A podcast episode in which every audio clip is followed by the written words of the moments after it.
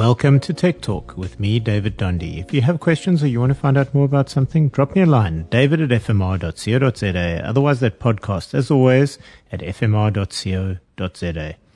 If you've bought a high-end phone in the last couple of years, it probably has two features that are wonderful that few know about or use.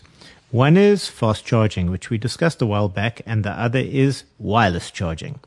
And uh, some phones even have both wireless fast charging, best of both worlds. But let's get back to basics. What is wireless charging? It's essentially a standardized system where a coil in a charger matches a coil in your phone, and the two match up, allowing a transfer of energy and result in charging. They need to lie flat against each other and in contact or uh, nearly in contact. The standard term for this is QI charging, and if your phone or charger have that, things should be okay. It is the most convenient way to charge your phone. Drop your phone onto a QI enabled pad or even a bedside clock or a night light and voila. One can even get furniture with QI chargers built into them, and many high-end desks are featuring hidden pads, and you get some mouse pads uh, with them too. Apple has gone one better. Accompanying the phone coil is a magnet system that's in the iPhone 12 and iPhone 13, allowing a similar magnetic accessory to match up. Apple use this for micro wallets and phone case attachments too. It's pretty clever. Apple has a little wired puck that's about 40 millimeters in diameter and about 5 millimeters thick. Uh, think like a small pickle jar lid that snaps the back of the phone and begins the charging for you.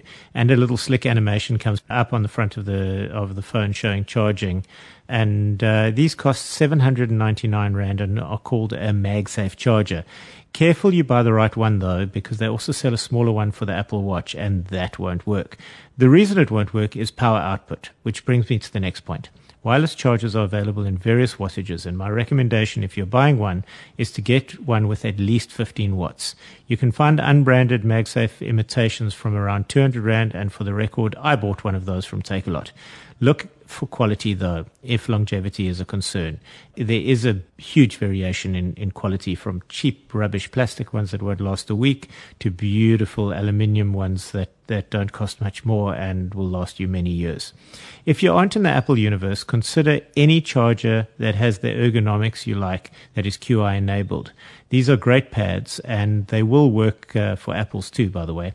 And uh, you even get some with stands besides the multifunction devices I mentioned earlier. Uh, some have multiple coils that allow more than one device to be charged at a time. Think about your headphones, watch, and phone all charging at once. Come home or get to the office, drop them on your table, and done. Slavishly charging your devices is no longer something you need to put on your resume. It is interesting that the bulk of the newer cars I'm testing for fine motoring include a wireless charging pad now. Even better, finally, there's a logical place to leave your phone out of sight and out of your hands and temptation while driving. It's not a life changing bit of tech, this, but one of those things that once you have it, you can't imagine going back. And that's it for this week. It's uh, David Dundee. It's been good fun talking to you. David at fmr.co.za if you want to drop me a line about something. Otherwise, that podcast at fmr.co.za.